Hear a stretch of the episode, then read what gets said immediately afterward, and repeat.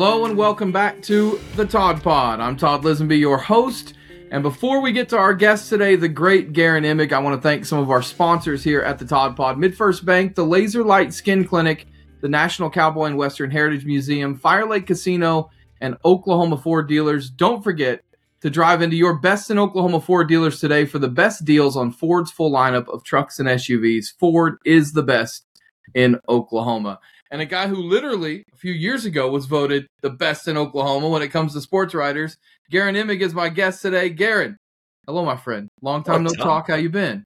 Yeah, good to see you. I've been great, enjoying football season, like I'm sure all of our listeners and viewers are. Right? No doubt, no doubt. Let's start. Uh, let's start with what where you were at last weekend. You were in Stillwater.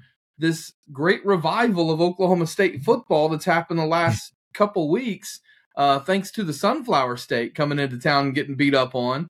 Things yeah. are a little bit different right now when it comes to the vibe around Stillwater, right? Yeah, I'm sure everyone figured after the Cowboys came home from Ames two and two, and lucky to be two and two, that they would turn things right back around against two of the two of the team. I don't know if they were called the hotter teams in the league. That would have been Oklahoma and Texas probably, but maybe three and four in whatever order heading into those two games. And uh, it's it's Mike Gundy, man. I've settled on it. Every time you think you've got him in a corner he can't get out of, he gets out of it. And I don't know what he did or who he met, um, what kind of voodoo he brought back from whatever trip he went on at one time in his life, but it's come in handy again because the, all of a sudden an offense that looked just, you know, flatlined through four games. Well, really three. They they did okay at Iowa State. That wasn't the reason they lost the names, but you know what I mean. Coming out of South Alabama, you, there wasn't much hope for uh, the quarterback position, for the running back position, for the offensive line, and so for for the Cowboys, particularly on deep, on offense, to turn things around is is rather remarkable and a tribute, a, a sincere tribute to the job not just Alan Bowman and Ollie Gordon have done and their roles in that, which are obvious, but um, the coaches who have gotten into the lab, so to speak, and figured a way out of their problems. I think it's interesting as well. Like a lot of Oklahoma State fans, they figure out how you've got to get from point A to point B, which is the quarterback's got to get the ball in Brennan Presley's hands. They've got to hand the ball yeah. off to Ollie Gordon. But that part in the middle of how you get from point A to point B is something that Mike Gundy is a genius at figuring out. And mm-hmm we probably don't give them enough credit for it, Guerin, especially on the offensive side of the ball, just the things right. that they've been able to do and the different ways they've been able to do it over his entire tenure. Yeah, and, and I'll say this. He's not, I don't think, real comfortable with the state of the offense. He clearly isn't because it's not the offense that sort of made OSU football OSU football, starting back when Brandon Weeden was slinging it, right? Uh, you know, all over the field and putting up huge numbers and in sort of introducing that version of OSU football to the rest of, of FBS, nearly playing for a national championship while they were at it. Well, they were able to, to continue to do that up through Mason Rudolph, even some into Taylor Cornelius and Spencer Sanders, although that wasn't Sanders' forte. They cannot do it with this offense, with the quarterbacks, receivers, and even as as well as as the line has played, Todd, in the last two games. It's it's not necessarily a an O line you want to count on giving five seconds of protection with. And so, yeah, Gundy has figured out ways around what sort of made him famous and what what you know made him a national name or brand as they call it now and that is to his credit and if a lot of fans near and dear to stillwater wanted his head on a platter after South Alabama and even coming home from Iowa State. I wonder what their response would be if you ask now. Maybe maybe there's still some bitterness over all sorts of things, but I, I think they would at least admit that, um, that they're probably still lucky that, that he's OSU's head coach. As far as Kasey Dunn goes, he got a lot of stick early on in the year, um, and probably rightfully so coming out of that South Alabama game how much right now has has his reputation changed over the last couple weeks, and then also on the defensive side of the ball with Bryan Nardo? Yeah, I don't I don't know about reputation, but they're in a better place clearly, and I think because I, think for Dunn the reason's pretty pretty easy. They settled on Alan Bowman at quarterback. He, he said it himself after the K State game when Bowman started getting all of the practice reps during the you know, the off week, the bye week leading up to K uh, K State. All of a sudden, coordinators sort of knew what he had at the most important position on the field and can could work uh, you know a play a play chart, a scheme, whatever you want to call it, around what Alan Bowman did best. And so we're we're thinking that this has been beneficial to the players, mostly Bowman and Gordon, in terms of a settling of QB1 and RB1. But you know, the guy who's benefited most is Dunn. You know, he's got, he's got a shot now. Uh, he, he's not having to to think, well, what if Gunnar Gundy's in the game? What if Garrett Rangel is in the game? What if uh, Jaden Nixon or Elijah Collins are getting handoffs and not Ollie Gordon? That stuff has stopped. And so that has been the secret, I think, for, for Dunn. Nardo is just going to have to take some lumps and sort of grow up in a new system, in a new league with new players, sort of like Derek Mason did uh, a year ago before him, and obviously Jim Knowles did for a few years before things really started to click. I don't know if they'll ever, the Cowboys will ever click like they did in Knowles last year, uh, Todd, two years ago at OSU. But if you if Nardo could just stay above water in his in his first season with this team and in this league, um, he he shows me he's got the goods to to sort of ride it out and and gradually build from from this experience.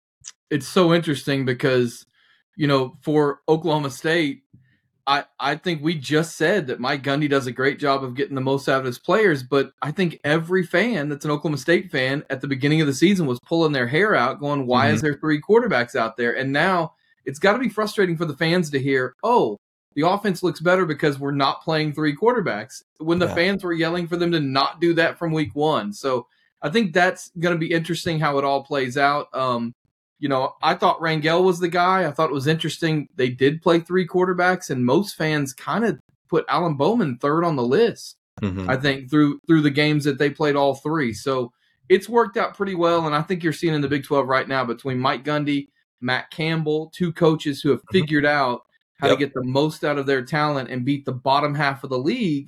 And if you can do that this year, you're going to be in good shape because the bottom half of the league is is pretty bad this year. Mm-hmm. And the bottom half of the league is what OSU has still to play outside of Bedlam and the trip to Morgantown this week. And so all of a sudden, when we're all wondering just how, how you know how far down the drain is this going to go, and what kind of you know rabbit does Gundy have to pull out of his out of his visor to get the team to a bowl game, any bowl game? Uh, now the question is starting to become, you know, where where is this headed? Uh, up, not down. And uh, gosh, I think it was Rashod Owens. I, I asked after um, the K State game at practice the next week whether he watched um, the OU Texas game during his during his time off, and he gave an answer along the lines of, "We don't play." Because I said, "Isn't it weird? You're you're really scouting one of those two teams, right? You're going to play OU. You're not playing Texas. Texas not on your schedule." And he was sort of quick and right to remind me that well, we could play Texas, mm-hmm. right? I mean, in Arlington, and we would have all sort of giggled at such a at such an idea three weeks ago.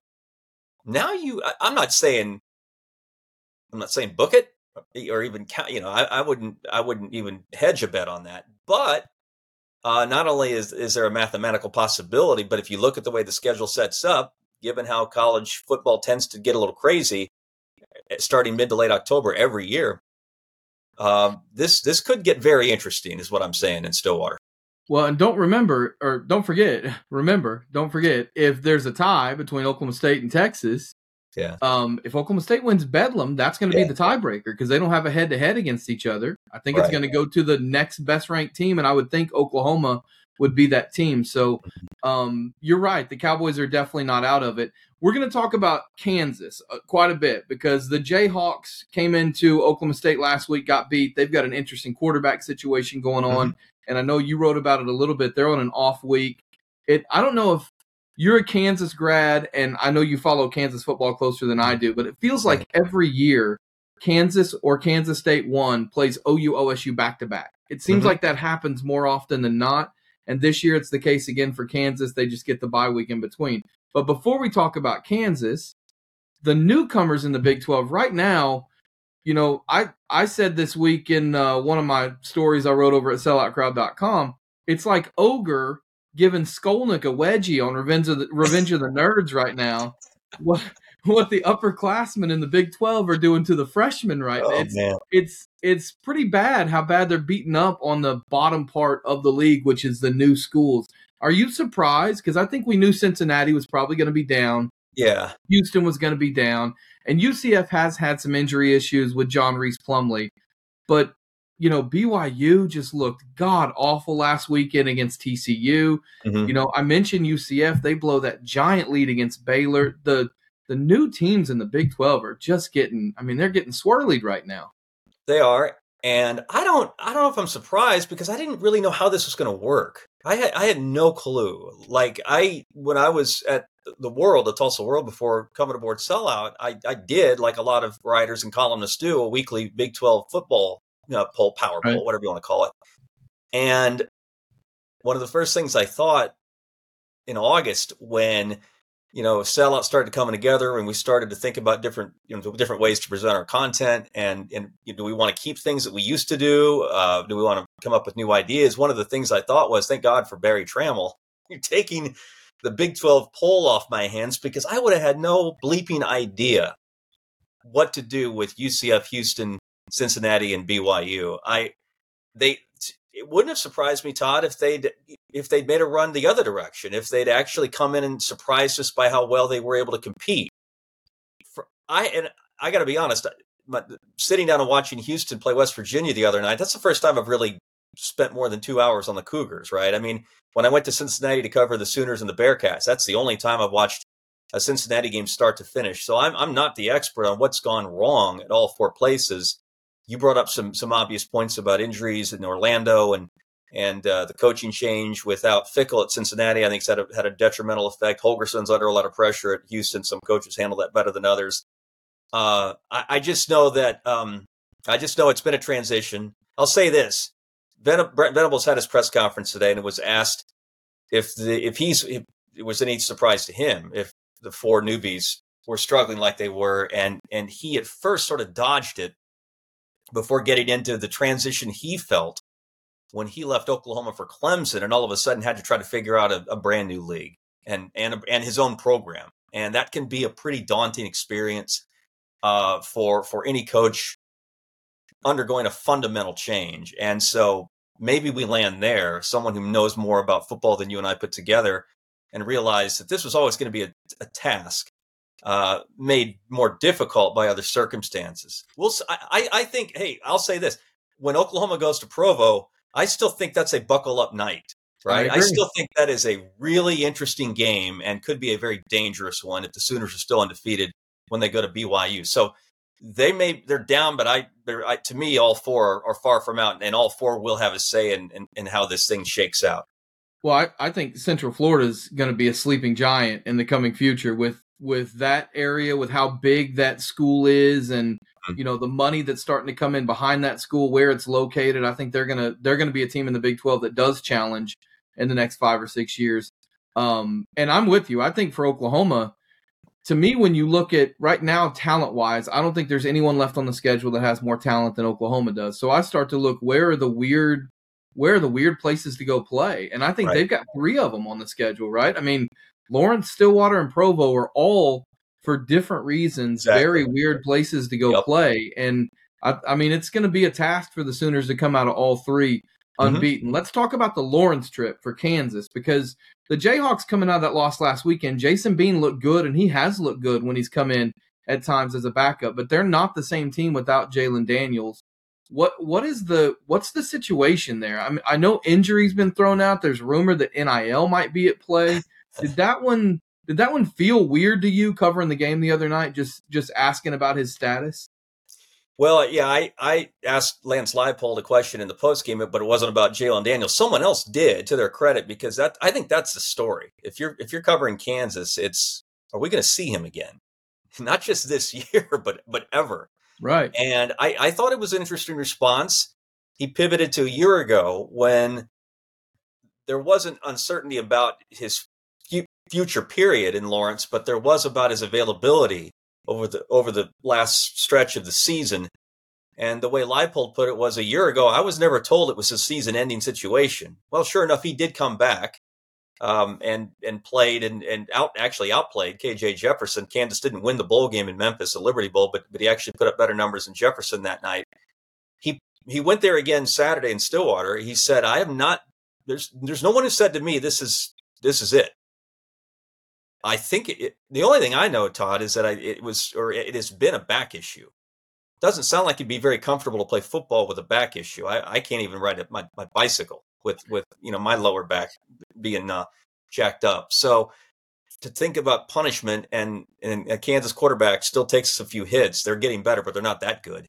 Uh, I, I I I see why this would be a real dicey situation. So I don't know. I know I would say this much. It's a, I would say it's pretty a safe bet that Oklahoma won't have to say, face him right a week from Saturday.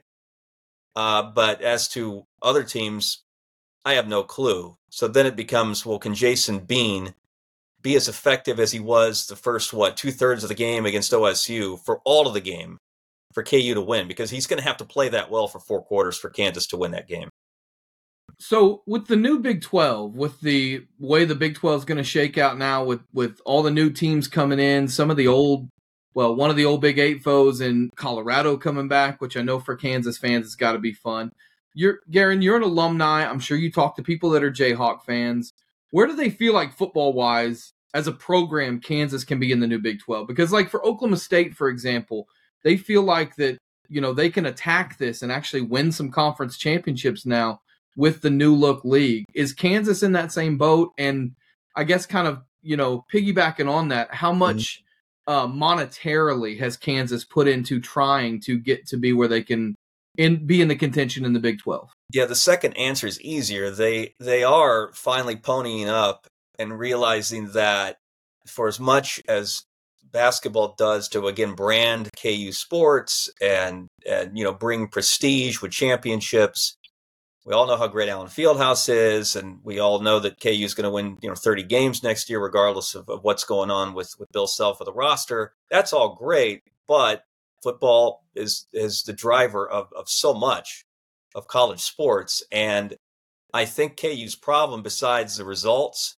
on the field, which, which have been obvious, has been the idea that people just haven't attached themselves to that. And, and by, when I say people, I'm talking donors and boosters who've got to pony up and get things fixed. And when I and it, it's up to Leipold, like the coaches before him, to fix the roster and the football. That's on him. But he can't control outside of winning a few more games, which gets people more excited. He can't control a commitment on behalf of you know the John, you know the Johnson County people, uh, you know the West Lawrence people, the deep the deeper pocketed people who are going to help transform Kansas football into uh, something that that would uh, would elevate the program. And they they finally have a model for a renovated stadium after putting up with what they have for so long. Uh, they they do have facilities around that stadium which have been improved the last five to seven years. That's that's a plus, but there's still so much that it it just doesn't look right. If you go to a football game in Lawrence, you just can't believe that this belongs with everything else you see, even around the Big 12. Forget about the SEC or the Big 10. I'm just talking about the Big 12. Um, as far as KU's aspirations in the new look league, I, I, don't. I wouldn't imagine they're as firm as, as OSU's could be, or Iowa State's, for instance. Uh, TCU's after you know coming within a game of winning the national championship a year ago. Uh, maybe even a Utah coming over from the pack, assuming that you know Kyle Whittingham's going to stick around another ten years. But uh, the vibe is is night and day, right? You're seeing you know, actually 35, 40,000 fans in that stadium, as faulty as a stadium is, you're seeing a, a, willingness to up the ante for Leipold to stay when uh, someone like a Wisconsin starts sniffing around like they might have a year ago, or like Michigan State might this year. They need a coach. I would assume they'll call Lance Leipold to see if he might be interested. So the Jayhawks have positioned themselves well. Would I say they positioned themselves as, as well as, as OSU, closer to us? Uh uh-uh. uh they don't have near the recent history of success, uh, the prowess in terms of uh, fan commitment, donor support. They don't have Boone, you know, they don't, they've never had a Boone Pickens, right? That that kind of thing. But it's better, and it's in fact it's a lot better than than I ever thought it would be, given how low the program was just uh, just what four years ago before Leipold got a hold of it. How much of so Kansas State right now is pulling, you know, what what happened last year with Kansas State basketball and what Jerome Tang is doing, mm-hmm. there'll be a generation of more Kansas State fans in basketball than the past generation because of the success that he I think will have if he sticks around there and with the NIL investments that they've made. Right. With Kansas football wise, how tough how good do they have to be to kind of pull some of that away from Kansas State? Because there there's this weird phen- phenomenon at least when I was in college in Kansas for the one year of people who were K State football fans and Kansas basketball fans, hmm. and they would go to the K State football games and then go to the KU basketball games. And, you know, I would imagine that's not good for the football program at Kansas or the basketball program at Kansas State. So, how good does Kansas need to be to start getting more people to buy in to the football program? In, in, in comparison to, are you saying in comparison to K State? Like, uh, yeah, yeah. Like for for example, like Leipold, if if he if he goes seven and five every year, is that good enough, or is he going to need to bust off some nine and threes, some ten and twos to really start to, you know, make a dent in what Kansas State has in the Sunflower State right now? Yeah, I I uh, knowing the the Kansas fan base like I do, Todd, I think it's more important that he just win as much as he can, not do anything to embarrass the program or the university, and I don't want to say stay out of Bill Self's way. That's too strong, right? Because I just said that how I just talked about how important football is. So for, for a football coach at either Kansas or Indiana or or North Carolina or or Duke to stay out of the basketball shadow, that's that you could use that language maybe five six years ago before ESPN and Fox started throwing their football weight around and reshaping college sports. Now I think uh, I do think that puts more of a burden on football coaches in in those shadows to perform. I don't think though ten and two or nine and three is what's necessary here. I don't think. I'll say here's what I would say though as a, as a caveat, Todd, is that if in fact, let's say Jalon Daniels finishes this season, does come back to finish this year like he did a year ago, and does transfer. And part of the reason he transfers is he wants to be not just in, the, in a brighter spotlight, but he wants to make a little bit right. more name, image, likeness money. Well, then you start to have to have those harder conversations. Just like you might if if you're at Oklahoma and you're wondering just how big of a, of a magnet football is to NIL dollars, right? I mean, we don't we have to take care of of everyone if we can we can't forget about everyone outside of the football umbrella, as important as it is. That's that's sort of, I think, how it how it would be in Lawrence with regard to let's make sure we don't forget about our uh, our A level football players in relationship to the, the, the first guy off Bill Self's bench for basketball. Just in terms of again what we can do NIL wise, what we can do attention wise, what we can do branding wise. Um, that I think's more of the battle than what Leipold has to do in comparison to what Chris Klieman's doing in Manhattan, right? Or what maybe anyone else is doing in the future Big 12. Did you grow up a KU fan? what what was your connection to Kansas before you went to school there, and how did you get from Booker T. Washington to Kansas? Family on my mom's side has been attached to KU, so it was always a possibility. But Todd, KU is actually a destination, or has been a destination university out of state for Tulsa kids because uh, it's only a three and a half hour drive. So you're not going to the end of the earth if you want to come home and have a nice meal, get some, get your laundry done, right? Get out of Oliver Hall, which is now torn down, sadly. Um, so I I joined several classmates who made made the trip. Made the trip. My best friend was my roommate uh, my freshman year, in fact, in Oliver, and so um, it, it, wasn't anything uh, regarding fandom. It wasn't you know, I didn't go up there on a you know on a, on a trip, a tour, or whatever, and was just like blown away by the the campus. Although it is a one of the most beautiful campuses in the country, um, didn't walk into Allen Fieldhouse and think, yeah, I got to come here because it would be cool to sit in you know row five behind one of the baskets and you know make a fool of myself. I just wanted to get away from home, but not get away away from home, if that right. makes sense. And you could still afford out of state tuition back when I was that young. So there you well, go. So if there are so many Tulsa kids, and if it is kind of a destination university, and for you know people up in the northeast corner of the state, mm-hmm. I would imagine that the Kansas Oklahoma rivalry, even though it's been a little bit lopsided in basketball Kansas's way and in football Oklahoma's way, mm-hmm. I would imagine it's a pretty big deal. So for Kansas fans, they've got this bye week. They've got Oklahoma coming in next week. Mm-hmm. How big of a deal is that to have Oklahoma in their last trip to Lawrence, maybe in their last time playing Kansas in a regular season football game in our lifetimes? Yeah, I wish I could say it's a big deal, but it, it, honestly, I don't know. I, I would guess it's it's fairly big. I mean, that's again the mentality is still when when's Oklahoma coming to Allen Fieldhouse? You know, Oklahoma State. When you know, I it that that's I understand it's not going to change. Leipold could still be undefeated going into the Sooners game a week from Saturday, and you'd still have fans thinking, you know, I could could go to the 11 a.m. game, or I could buy another round at the wheel. right, right, right. Um, that's the mentality unless it's basketball season. And I don't, you're right. You could make a connection between, you know, transplanted Okies going to school up in Lawrence and the need to uh, do well against Oklahoma. I have two kids who I raised in Norman uh, who went to KU and they lived to play OU, but that was an unusual situation. That, that, you don't feel that.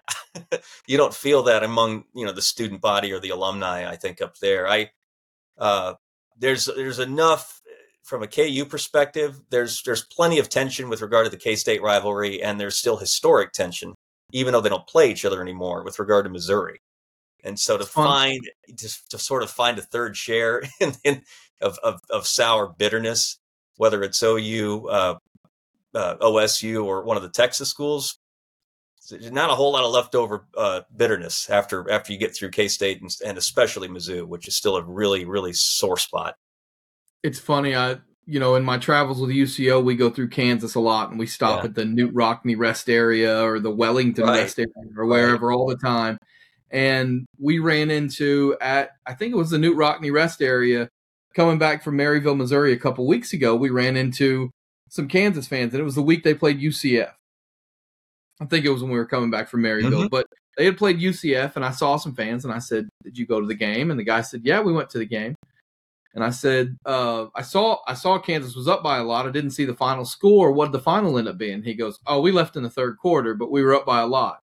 And he goes, "Where are you from?" And I said, "I'm from Oklahoma." And he goes, "I was at that double overtime game with Buddy Hield. Like that's immediately where he went to." So yep. I, I, definitely get what you're saying. I can yep. see that vibe from Kansas fans mm-hmm. as well. Um, so I obviously Kansas and Oklahoma, like I said, football wise has been very uh, lopsided.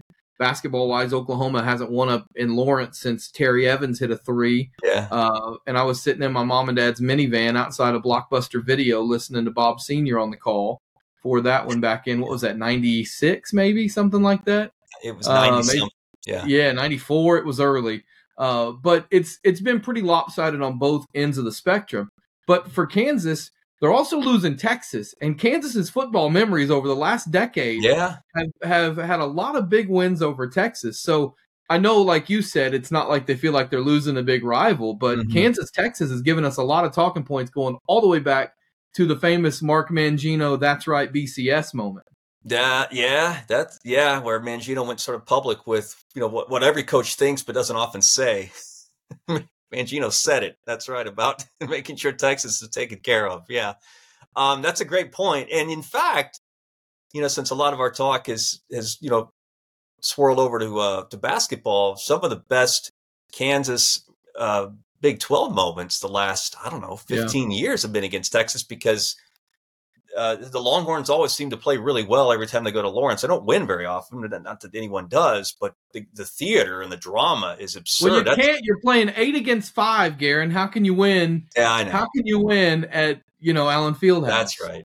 That's right. Well, and the way like Nick Collison had his 20 point, 20 rebound game where Vitale got out of his chair and gave him a standing ovation. I, I don't know if he that was the first time Dickie V did it. He says it is. That was against Texas.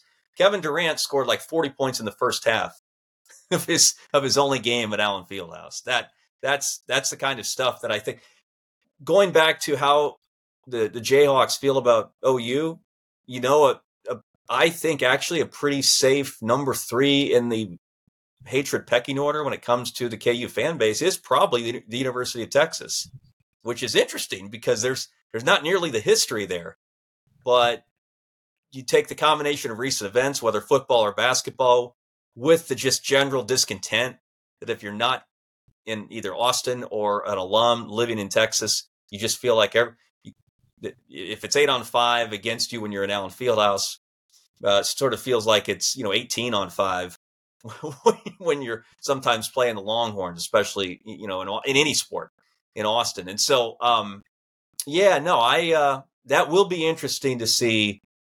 It might have been a. I'll, I'll put it this way: it might have been a louder and more palpable reaction uh, had Texas come to Lawrence this year for the farewell season instead of Oklahoma. Kansas had to play in mm-hmm. Austin, got the doors beat off uh, instead. But that that actually might have been a deal where the students would have stayed all four quarters. Interesting. You know, I talked to John Kurtz, uh, who went to Kansas State and covered mm-hmm. Kansas State football for a long time, and and he said the same thing. He's like, most Kansas State fans have respect for Oklahoma.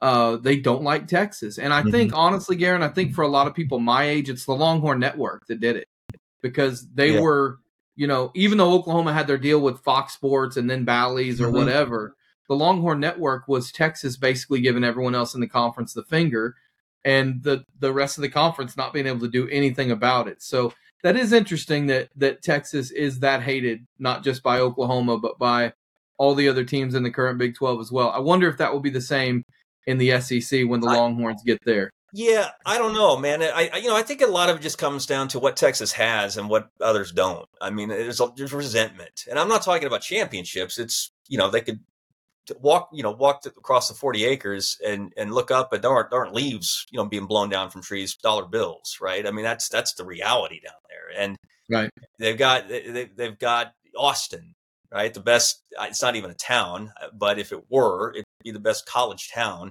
in the conference. They have Sixth Street. They have you know the, the, they have the cool the coolest easiest easiest recognized logo you know the um they have uh gosh you know where i'm going with this i mean they have, yeah. they have matthew mcconaughey as their super fan right although i think jason sudeikis is higher is paul he rudd really though a ku super fan i mean he, he's paul rudd is for sure see i i land on i would i'm more as a as an alum myself, I'm cooler with Sudeikis and Rudd because I'm big fans of both. But the guy I keep seeing at on game day and at, at the field house every winter is Rob Riggle. Yeah, yeah. And I and I got yeah, nothing against either. I got nothing against Riggle. I would just rather see Paul Rudd or Jason Sudeikis on game day, you know, as a celebrity picker. So that's all. Um, before we get out of here, Guerin, what years were you at Kansas? Uh, eighty six. I'm, I'm sorry. I'm sorry to make you date yourself. Go ahead. No, no, no. Uh, I just call them the Danny Manning years, 86 to 90. Well, then I know what your best memories were. Yeah, I was uh, going to say Oklahoma, you don't, right? You don't even have to ask. But how how fun were for those that are too young, and I'm right on the edge of it. I was six, seven years old then. how fun were those years when Billy Tubbs, yeah, uh, and the Sooners were going up and oh, down yeah. the court against the likes of Danny and the Miracles? Yeah, that see there it is, there it was there is where you could feel something when Oklahoma came to Lawrence for a, a game. Is when Billy Tubbs was good.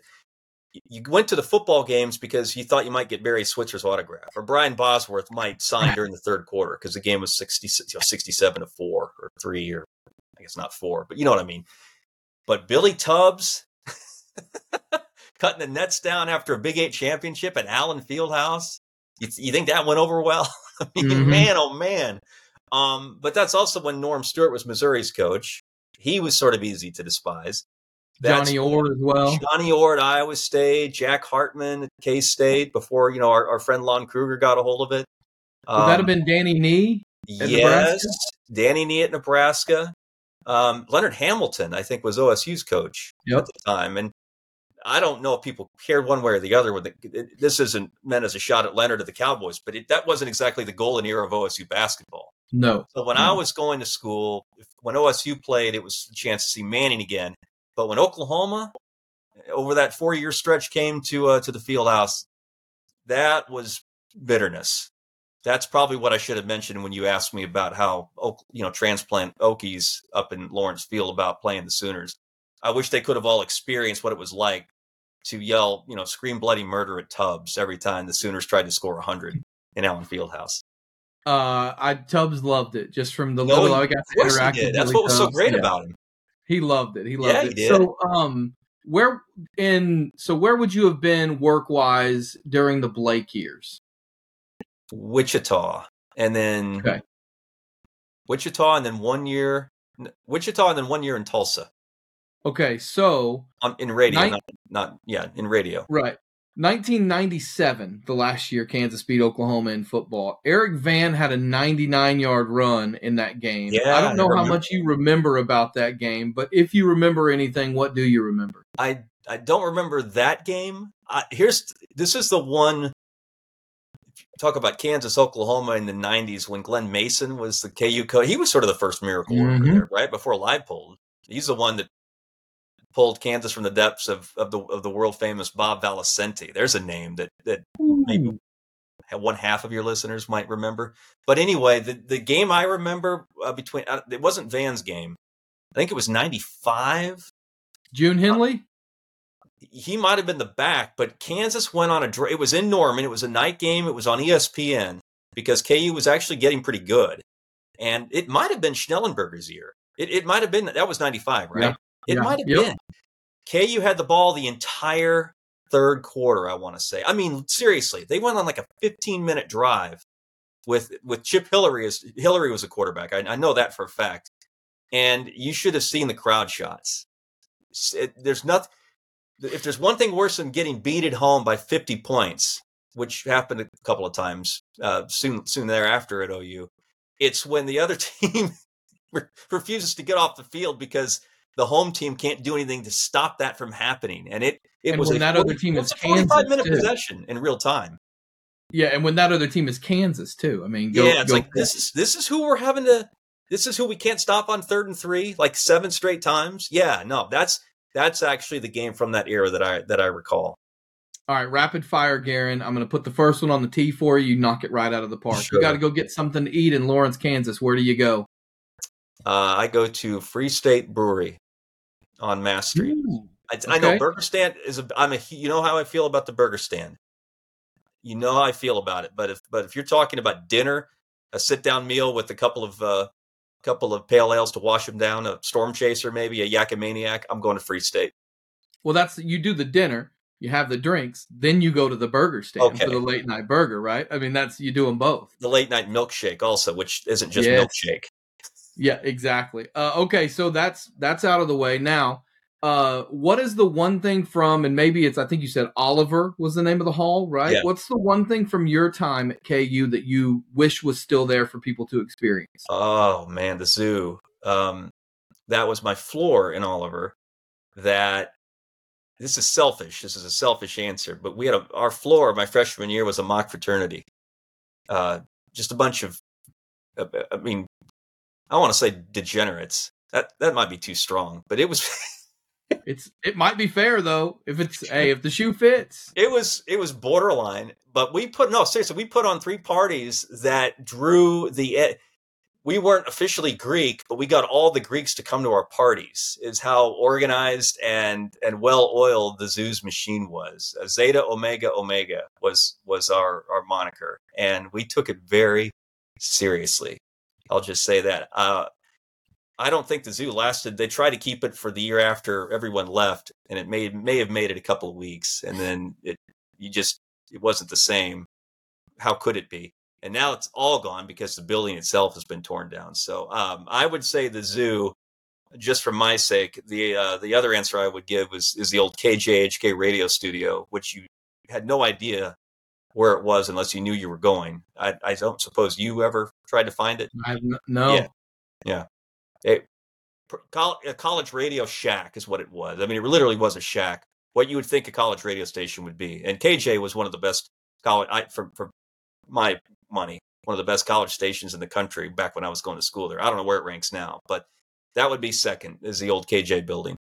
I think I remember listening to that when we would go into Lawrence every once in a while, just Mhm. flipping through the channels.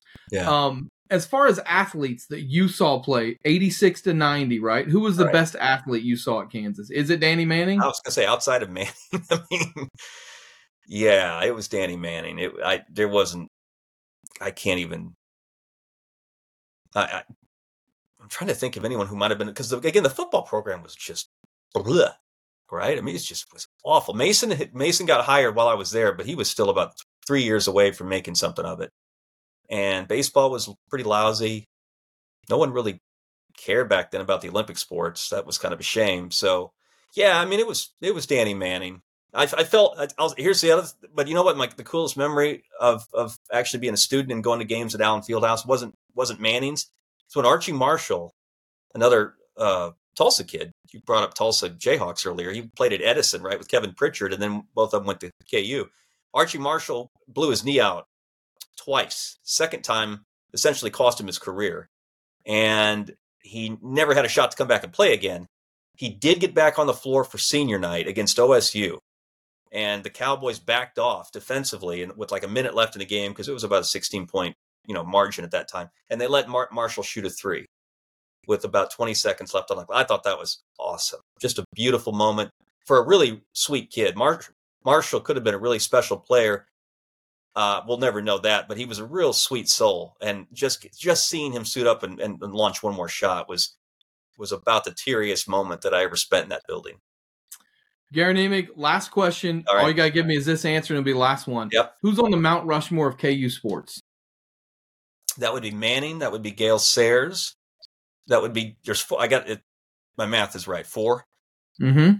Sayers, Manning, Jim Ryun, the uh, the runner would be three, and um, oh boy, gosh, man, could it be a coach too? Yeah, sure. Uh, Phog Allen didn't go with the inventor of basketball. Interesting. No, interesting, he wasn't. He, he, had a losing record, dude. He did. He did. He had a losing record. The only one.